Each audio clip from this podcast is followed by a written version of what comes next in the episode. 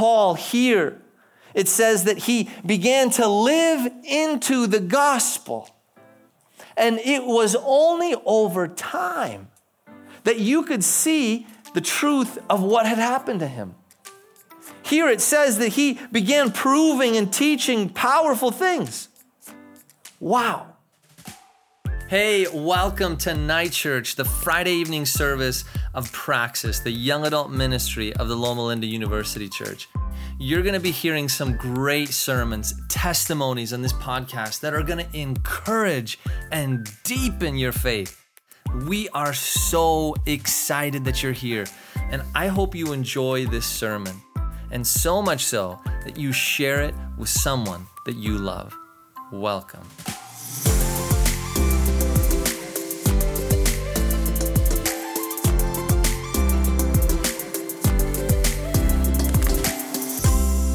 Hey, good to see everybody. That's kind of an interesting way to start. Hey, I'm not Canadian, but my wife is. So I kind of do that more than she does. I'm more Canadian than the Canadians. No, that's maybe more than she is. But hey, it's good to be in front of you tonight. I'm so excited to be in this series, Community and Us. I don't know how many of you have enjoyed the last two sermons uh, just the journey through the book of Acts. I know the guys got a little bit exhausted last week, but I think they were built up in the Lord. Not sure. All right, all right, that's okay. That's okay. We'll keep praying for you. No. No, it was a really good, good experience. We're gonna actually do that with the ladies tonight. So, those of you who would like to stay afterwards, we're gonna have a moment uh, with the women in that way. But Tonight, I want to really share with you something that I think is really pertinent in the journey that we live on this life on earth, and that is the idea of trust and hurt. Rebuilding trust when you break it, and learning to trust other people again when they hurt you. It's really tough when you think about the journey of being hurt by someone that you think should be your friend, but then they backstab you. It's really tough when someone being your parent causes that. It's tough when it's someone that you knew maybe a lot of years of your life. It's tough when it's a church member and you say, Wait, you're a Christian? Is that how Christians treat each other? I thought more of you. I remember being in college, it was my sophomore year, and I had spent an amazing time with a good buddy of mine doing missions together for a whole year before this. We get back to school together and we're doing a ministry. Man, it's so fun. But during that time, I, for one reason or another, my other buddy and I, who were leading the ministry itself, we were just at odds with the chaplain. For some reason, we were trying to do different things for the Lord. We want to do these tent evangelistic series in the middle of campus. And she's like, What in the world? You crazy, you guys. Anyways, we just weren't seeing eye to eye on the, the risks we were wanting to take for the kingdom. And she was just like, ah, I don't know about that. Well, my buddy, who was a good friend of mine, was working right under her. And I started realizing when we would have meetings with the chaplain, she knew everything we had talked about in these other meetings that she was not part of. And I'm like, how is she getting all this information? How does she know about this next thing or this thing or, or what we said here and what we did there? And it went on week after week, and she would like bring us into the office and she'd like get real angry. I'm like, what is going on here? Come to realize my best friend, best friend, was telling her everything we were talking about in the meetings. He had more loyalty to her than to me. And I was so hurt. It took me a while. It took me a while. I'm telling you, a while till I felt right to even look at him and talk to him again. It's not a matter of if, but it's simply when you will be hurt by those nearest and dearest to you. You might be sitting next to them, you might know them in your home, they might be someone who you've never actually wanted to talk to again. Tonight, we get into the book of Acts in this series called Community in Us. We're looking at how community was developed in this New Testament church. And how did they navigate the same troubles that you and I go through? The same troubles that we faced, they faced. How did they get through it and work through it? And so tonight we enter into the book of Acts, chapter 8 and 9, and we look at hurt and trust. So our story begins where another story ends. We begin in chapter 7, actually, right at the very tail end.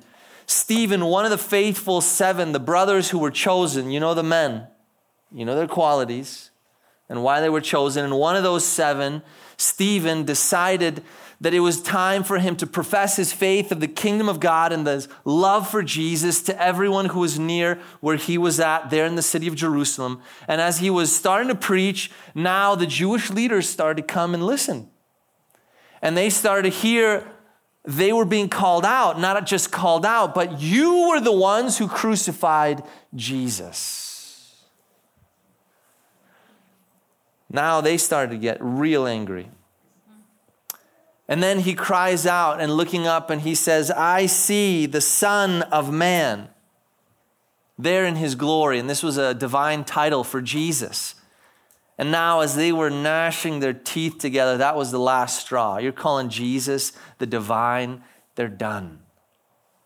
And it was in that moment they couldn't grind their teeth any harder. They went at him, pulled him out, and this is where we end up now, jumping into the story. There in Acts chapter 7, verse 58. Then they cast him out of the city, stoned him, and the witnesses laid down their garments at the feet of a young man named Saul. And as they were stoning Stephen, he called out, Lord Jesus, receive my spirit. And falling to his knees, he cried out with a loud voice, Lord, do not hold this sin against them. And when he had said this, he fell asleep. And Saul approved his execution. And there arose that day a great persecution against the church in Jerusalem, and they were all scattered throughout the regions of Judea and Samaria except the apostles. Devout men buried Stephen and made great lamentation over him. But Saul was ravaging the church. Entering the house after house, he dragged off men and women and committed them to prison when your own man, your own guy of the church begins to now cause trouble, when your own person, man, I thought you were on my team. What are you doing now persecuting us? Saul, commentators believe, was in his 30s at this time, and he was part of a group called the Sanhedrin, who was the Jewish ruling council. They were officially those who were in charge of this Roman provincial region of Palestine. They were both priests and Jewish teachers. They were people with means and influence. And Saul approved of the killing of Stephen. This guy, now, you have to realize the significance of Stephen dying. This was ending actually the 490 year prophecy that was told in the book of Daniel. At the stoning of Stephen, now the Gentiles would hear the gospel for the first time. Jesus, before he left, Matthew 28, he said, Stay in where? Judea and Jerusalem, this region, but now they were scattered. See, what these Jewish rulers believed would squench the Spirit of God actually was the exact thing that was needed to bring the gospel to go forth in all the region of the world. Persecution was the seed of the spread of the gospel. One of the reasons I believe that the United States, right now, currently where we're at, is seeing the rise of the nones and not the NUNS, not talking about Catholic ladies with hats, but those N O N E S, those who claim no faith, no religious affiliation, no sense of tradition in faith any longer. Why that number keeps going up every year and every decade. Now the number has jumped from 16% 20 years ago, to 20% 10 years ago, to now 25%. it is by the year 2050, Christianity will be the minority in the United States. You know the reason why I believe that's happening? Is because we do not have and see a physical persecution of our faith. When you go to overseas in different places where they're being persecuted for their faith actively, visually, and feeling the effects of it, going to prison, being brought before councils, being penalized, being given fees, being literally their churches burned. These places are seeing the faith explode. Why? Because they're like, why does the state hate us so much? Because there's truth to what we have. In the United States, we have simply persecution by words. Persecution maybe by employers. Hey, don't talk about Jesus here. And some of us are too, and I use this word very carefully, but some of us are too weak in our faith and understanding of the gospel to be willing to speak out, to willing to step out into the faith moments when God calls you to say, hey, don't be scared. Don't be scared about what you believe. Don't be timid. Here is not the place. This is not the time. Stephen understood his moment had come and he was willing to take the risk. Are you?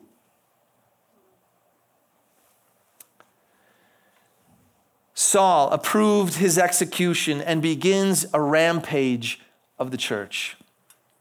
A man of God. I don't know how many times you've ever met those people who are so boldly proclaiming an answer to something, and then you just wait a couple minutes and they're like, oh, I, I, I am actually wrong. I'm so sorry.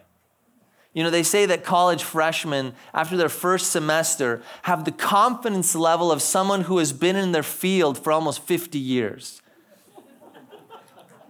I just learned so much. Let me tell you. And then they go through a couple years of school and they're like, I'm an idiot. they really have actually graphed this on a chart the x and the y axis, the confidence level and the knowledge level, and literally freshmen here, and then give it just four years and it's like, and it only takes a matter of time till then it goes back up. But sometimes we are boldly wrong. It's embarrassing. It's embarrassing. One time at church, this was my first year of ministry, okay, so don't judge me. I saw a pregnant woman who I knew was going to deliver, and I looked at her and I said, Oh, when's the baby due? And I knew the moment I asked the question, I shouldn't have asked the question. She turned beet red, looked down, and then her husband walks up behind me, Hey, Pastor Phil. And I look down and he's holding the baby. Terrible. Sometimes you want to speak boldly about something, ask something with such excitement. You, you know you're right about something, but you're so wrong.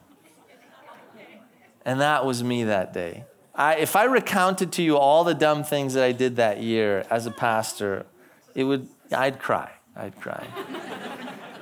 but that's the thing. Paul was so vehement, not just in his courage, but in his desire to do the work of God and harm and hurt hundreds and thousands of people doing it boldly, thinking he's doing a service.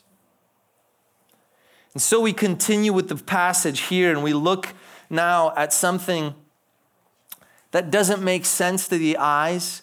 Last night I taught a class, uh, Loma Linda Perspectives, and, and in the class we're dealing with issues of, of miracles and faith, and, and some of these things just seem miraculous. And we're about to talk about a miraculous thing. Some of you are like, bro, I'm not there yet. I don't know if I can believe in these miracles of God.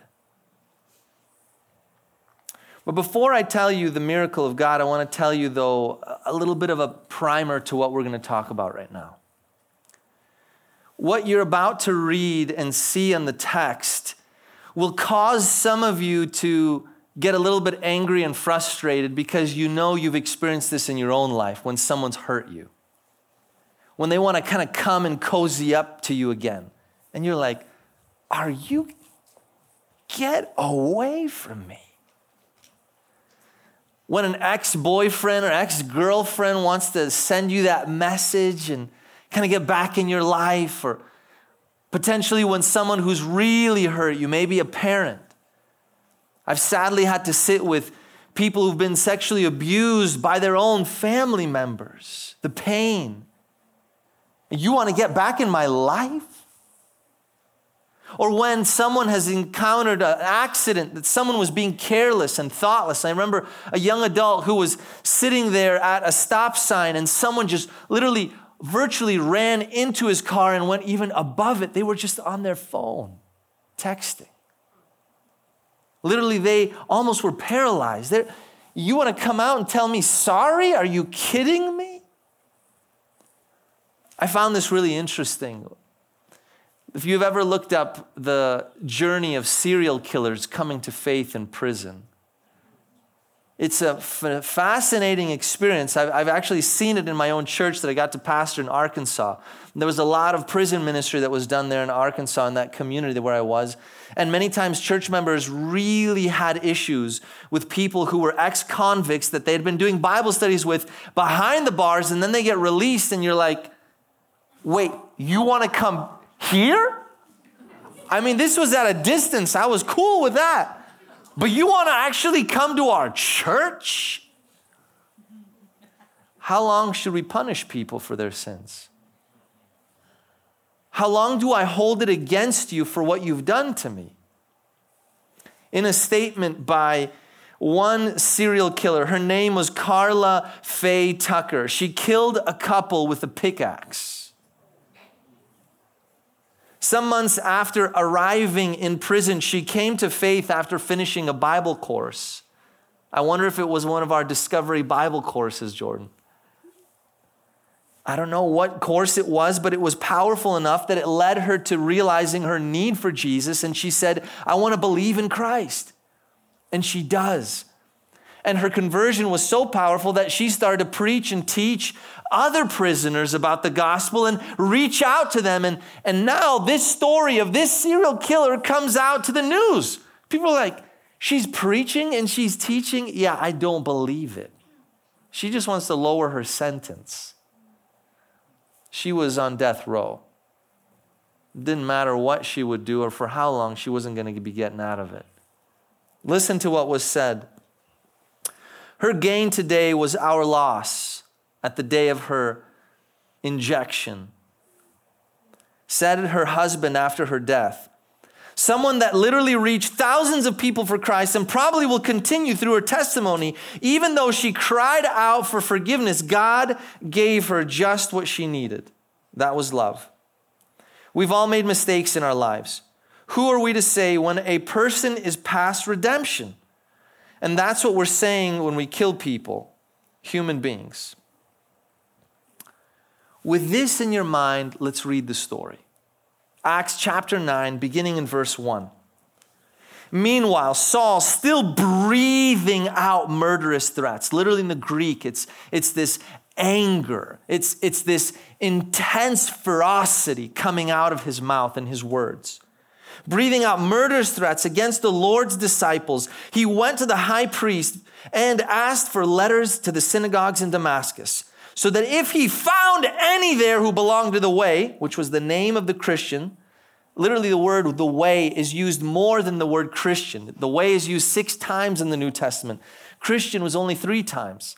I think it would be a beautiful thing if we almost called ourselves part of the way more than, than Christian. Sometimes the word Christian doesn't mean anything anymore. But I'm following the way of Jesus. I'm part of the way let me see how long you might be willing to be part of the way after you hear what happens. Whether men or women, that he might take them as prisoners to Jerusalem. And he neared Damascus, verse 3. On his journey, suddenly a light from heaven flashed around him. He fell to the ground, heard a voice to him saying, Saul, Saul, why do you persecute me? Who are you, Lord? Saul asked. I am Jesus whom you are persecuting, he replied. I found it fascinating that he would say, Jesus, to Saul, Why are you persecuting me? Not why are you persecuting the people that I love?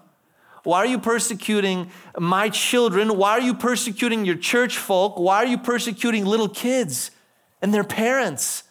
Why are you putting them in the prison, causing these kids harm and, and struggle and difficult? No, you didn't say that.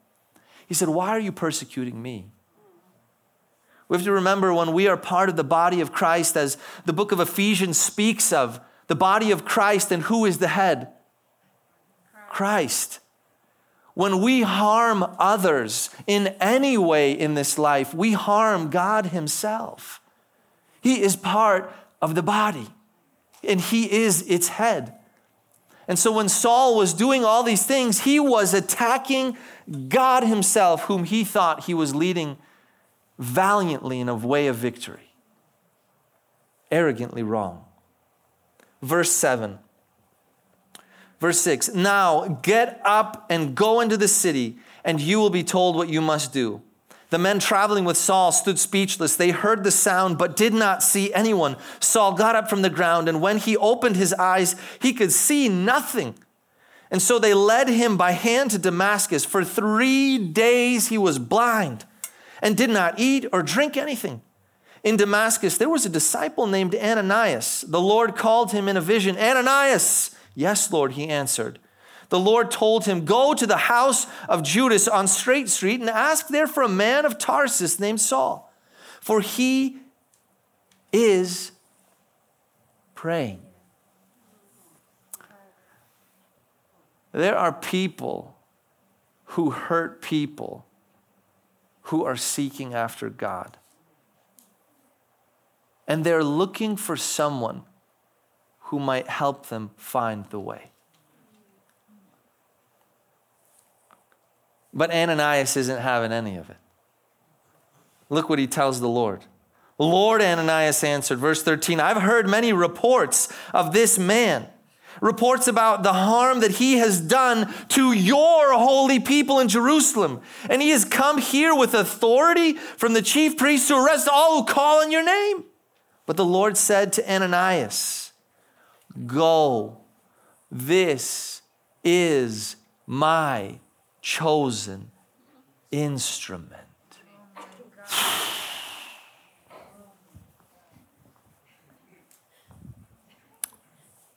What? The killer? The guy persecuting, the guy imprisoning, the guy causing little kids to lose their parents, the guy that's causing commotion, that, that guy is your chosen instrument? The serial killer, Karla, your instrument? Hmm. Verse 16. I will show him how much he must suffer for my name. In this life, this needs to be so clear because some of you are like, Pastor, I don't know where you're going with this. There are consequences to our sins that God cannot take away from you and me. At some times, there are moments of relief, but other times there are not. A young man from our community a couple years ago found himself and is currently incarcerated in prison for seven years. I've spoken to him uh, probably every month on the phone. He calls me, "Hey, Pastor Phil, how you doing? What's going on?" And we talk about life. The consequences of his journey have arrived to him being in prison because of the decisions he made here on this earth. But guess what, friends? He loves Jesus with all his heart. He's going to Bible studies. He's leading his cellmate to know Christ. He's preaching and teaching to me when we're on the phone. What do I say about that? What, what do I tell you when, when I say, Is he a godly man? I have to say he is. And guess what, though? He will face the consequences for his decisions, though. God does not take away the consequences of our actions, though His grace is found. And so here, here we are. Verse 17 Then Ananias went to the house, entered it, placing his hands on Saul. He said, Brother Saul,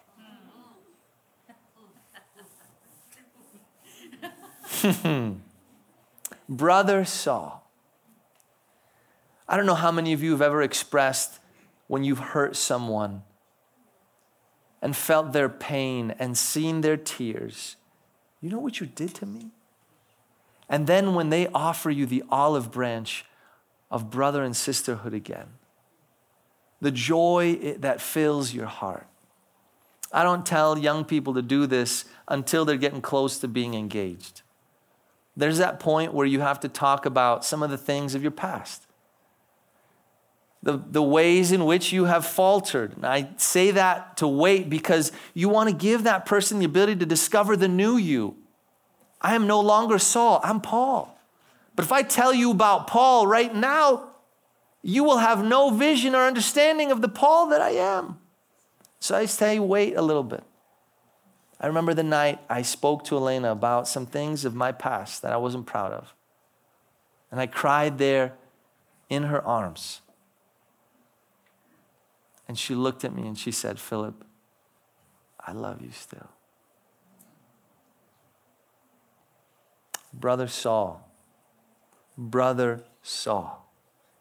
The Lord Jesus, who appeared to you on the road as we're coming here, he has sent me to you so that you might see again and be filled with the Holy Spirit.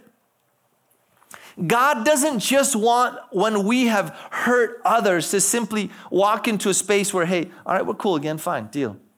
He wants the person who has done the harm to be found in the fellowship of believers and to be empowered with his regenerating spirit. Because he wants them to still be a vehicle and a vessel for the kingdom. Would you withhold that from them? It's a very difficult thing when you've been the one who's been hurt and you're hearing this tonight and you're like, hell no. There's no way. Verse 18 immediately something like scales fell from his eyes and he could see again. He got up and he was baptized. After taking some food, he regained his strength. Saul was then sent to Damascus and he spent several days with the disciples there. At once he began to preach in the synagogues that Jesus is the Son of God. All those who heard him were astonished and asked, Isn't this the man who raised havoc in Jerusalem among those who called on his name? And hasn't he been the one to take them as prisoners to the chief priests? Wasn't he the one who abused people? Wasn't he the one who cheated, robbed, did all those things to those people? I know who he is. I know who he is. All those whom heard him were astonished. Yet Saul grew more and more powerful and baffled the Jews living among Damascus by proving that Jesus is the Messiah. Amen, Father. This is so important. Now let's talk about rebuilding trust when you've been the one to hurt people. It's really difficult when I talk to a husband who's been looking at pornography and I'm sitting there with his wife, sitting there with him, and she's like, How can I trust him again? Or when it gets even worse, when a guy has maybe had an affair and I sit there with both of them and, and we talk about how do you rebuild trust, and the girl's like, I'm triggered every time he gets on his phone and I see him there. Is he texting her? And there's no way to win because she will be triggered over and over and over again. And every time when the guy wants to get defensive, I tell him, brother, you might have to do this for a long time to rebuild trust. Do not get angry at her for questioning what you're doing. But let your actions over time declare who you've become. Paul here, it says that he began to live into the gospel. And it was only over time that you could see the truth of what had happened to him. Here it says that he began proving and teaching powerful things. Wow. To learn all these things, he had to spend time with the disciples. Some commentators believe that he literally spent years and years studying and learning and teaching and growing in the faith of Jesus only over a long period of time. Verse 23 After many days had gone by, there was a conspiracy among the Jews to kill him. But Saul learned of their plan day and night, and he kept close watch on the city gates in order to kill him. But his followers took him by night, lowered him in a basket through the opening of the wall. And when he came to Jerusalem, he tried to join the disciples, but they were all afraid of him, not believing that he was really a disciple. But Barnabas, it just takes one person to bring someone back into the fellowship of God. But Barnabas took him and brought him to the apostles. He told them how Saul, on his journey, had seen the Lord and that he had spoken to him, and how in Damascus he had preached fearlessly in the name of Jesus. So Saul stayed with them and moved about freely in Jerusalem, speaking boldly in the name of the Lord. He talked and debated the Hellenistic Jews, those Greek believing Jews. But then they still tried to kill him. They still didn't believe. And they believed also he was a harm to the Jewish faith. And when the believers learned of this, they took him down to Caesarea and sent him off to Tarsus. Then the church throughout Judea, Galilee, and Samaria enjoyed a time of peace and was strengthened. Living in the fear of the Lord and encouraged by the Holy Spirit, they, encouraged, they increased in numbers.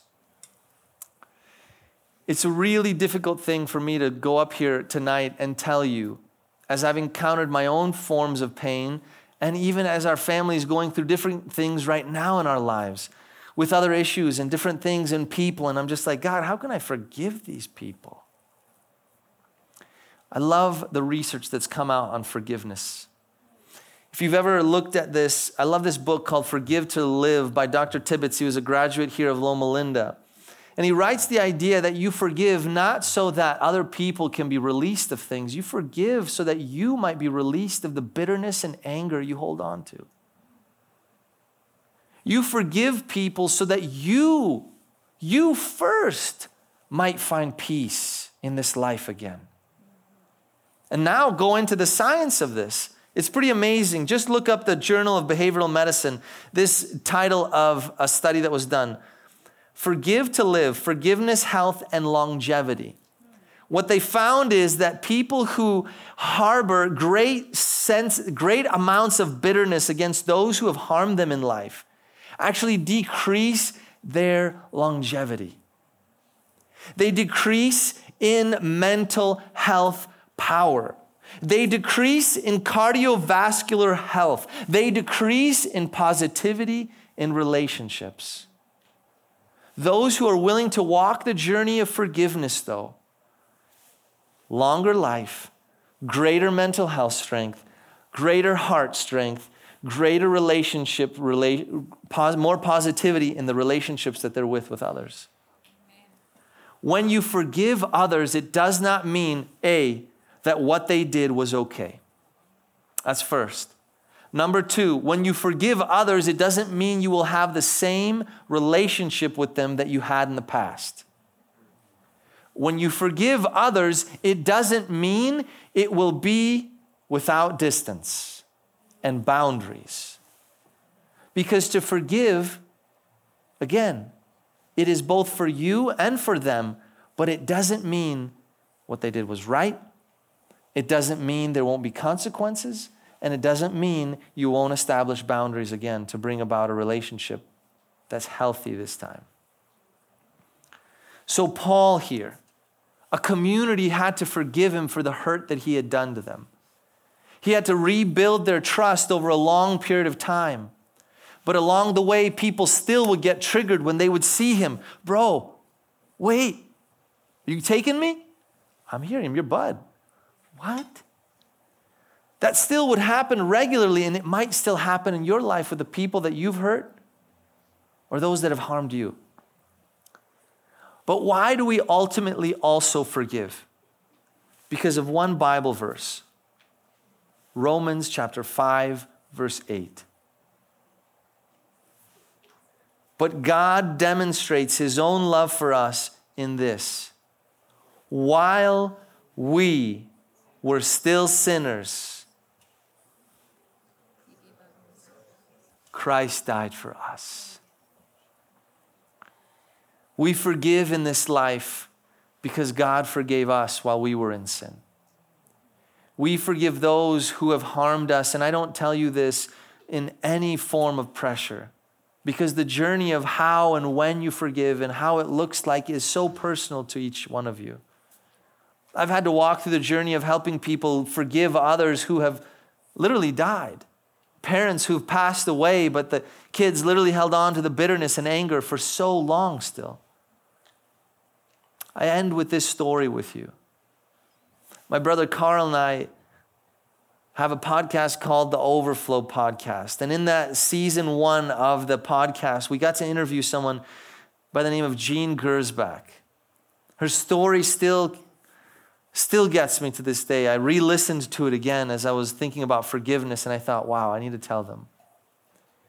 They found themselves as a family, Jean and her husband as missionaries to a beautiful nation. I won't even say the country because I don't think I want to diminish the, the beauty of the country just by what happened to them.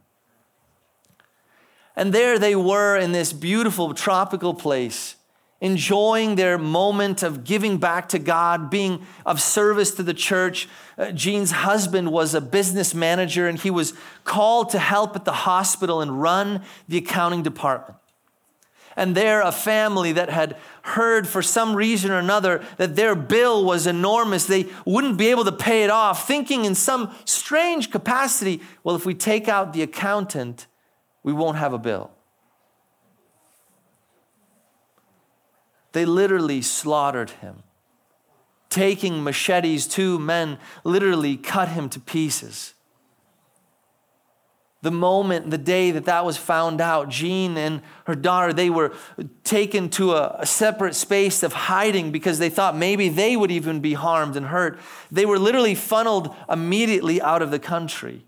Jean, she says that she didn't even have time to pack a single thing, didn't have a moment to speak to anyone. But I left my husband back in pieces. Never being able to say goodbye, good night, I hope to see you again. She writes that the bitterness and the anger that seeped within her soul was so grave and dark and, and fierce that it would cause her to cry at night, cause her to cry for her husband, cause her to cry in the evil that she just felt that was towering around her. And she got to a point years later that she sensed God doing something miraculous in her heart. She began the work of intellectually forgiving those men. Intellectually. But it wasn't until years later that God gave her the gift of understanding it and feeling it emotionally. And letting what the head had done move to the heart. So the bitterness and anger had ceased she was invited to go to the trial of this man who had slaughtered her husband, was able to speak with him. And it was a painful encounter, but it was a, it was a 360. It was being able to go back and to see and to hear. And, and it was a moment for her to recognize that there was no longer bitterness in her soul. There was no longer this anger there. Was she still without a husband? Yes. Was there still justice? Yes.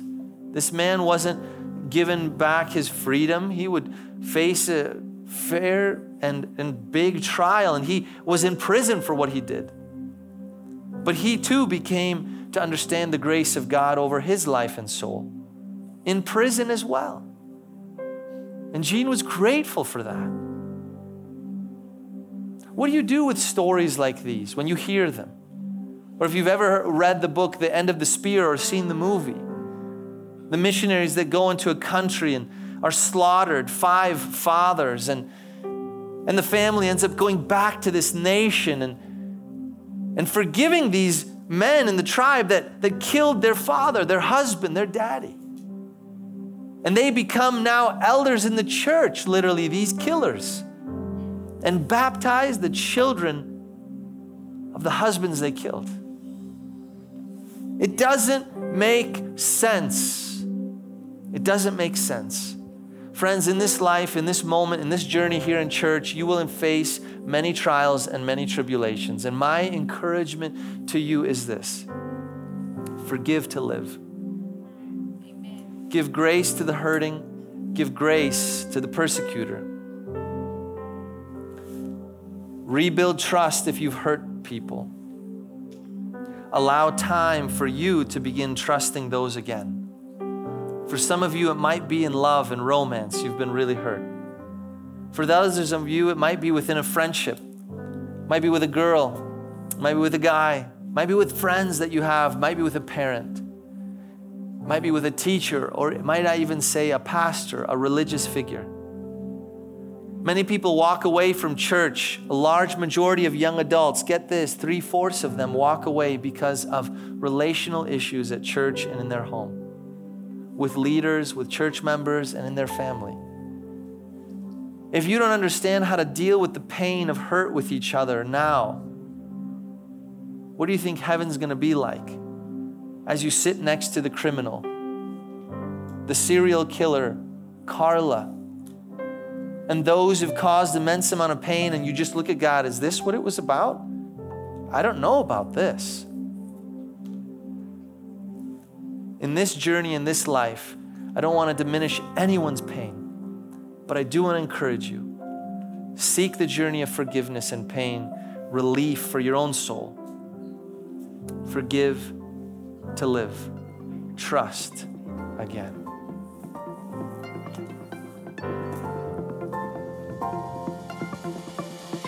Hey, thank you so much for joining us for the Night Church podcast. We really are excited for where we're going, and you can help us in that mission. There's a few things that you can do. Number one is just stay connected. So, if you want to follow up what's going on in the young adult ministry here at Loma Linda University Church, follow us on Instagram at Praxis Ministry. And then the other way to really build from this is to financially contribute. Your donations make such a big impact. And so if you go to lluc.org slash give, you can connect with Praxis Ministry there. On a one-time gift or a reoccurring commitment, it makes such a difference. Well, we love you, care for you, and may God bless you richly as you take theory and make it into practice.